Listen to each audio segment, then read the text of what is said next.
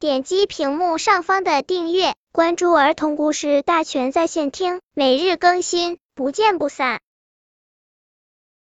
本片故事的名字是《礼物》。小花狗今天过生日，小花狗的朋友小兔愁坏了，他不知道买样什么礼品给他的朋友好。是小手枪呢，还是绒布玩具？也许机器人更好一些吧。小兔来到玩具店里，它挑啊拣啊，最后看中了一根塑料做的大骨头。这根骨头做的太逼真了，就跟一根真正的骨头一样。小兔想，小花狗准会喜欢。小兔夹着这根大骨头到小花狗家去。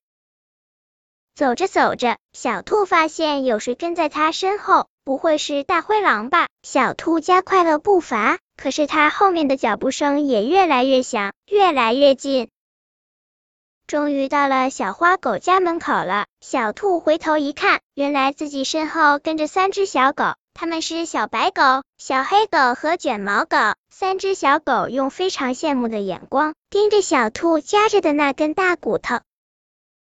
小白狗说：“小兔，让我抱一抱这根骨头吧。”小黑狗说：“小兔，让我亲一亲这根骨头吧。”卷毛狗说：“能不能借给我？我要和这根大骨头照一张相。”我想是可以的。小兔看见小狗那么喜欢这根骨头，非常高兴。他说：“不过，这要征得这根骨头的主人小花狗的同意。”小兔探头朝小花狗家里一瞧，小花狗在屋里来回踱步，一副苦恼的样子。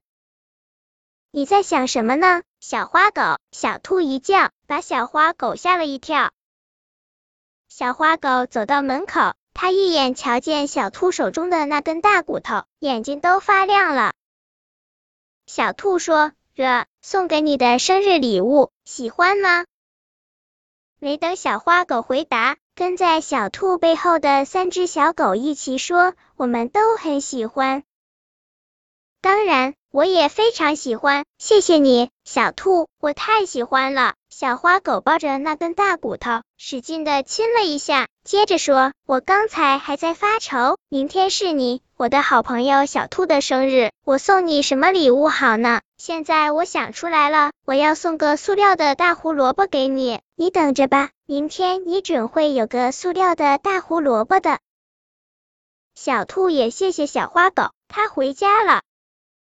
这时，小花狗和他的三位小狗朋友玩起了抢骨头游戏。小兔走得很远了，还听见小狗们欢快的叫喊声。小兔边走边想，明天它就会收到一份有趣的生日礼物，那是一个又粗又大、有着红身子、绿叶子的塑料大胡萝卜。到那时，它一定会和伙伴们一起。在院子里玩拔萝卜游戏。本篇故事就到这里，喜欢我的朋友可以点击屏幕上方的订阅，每日更新，不见不散。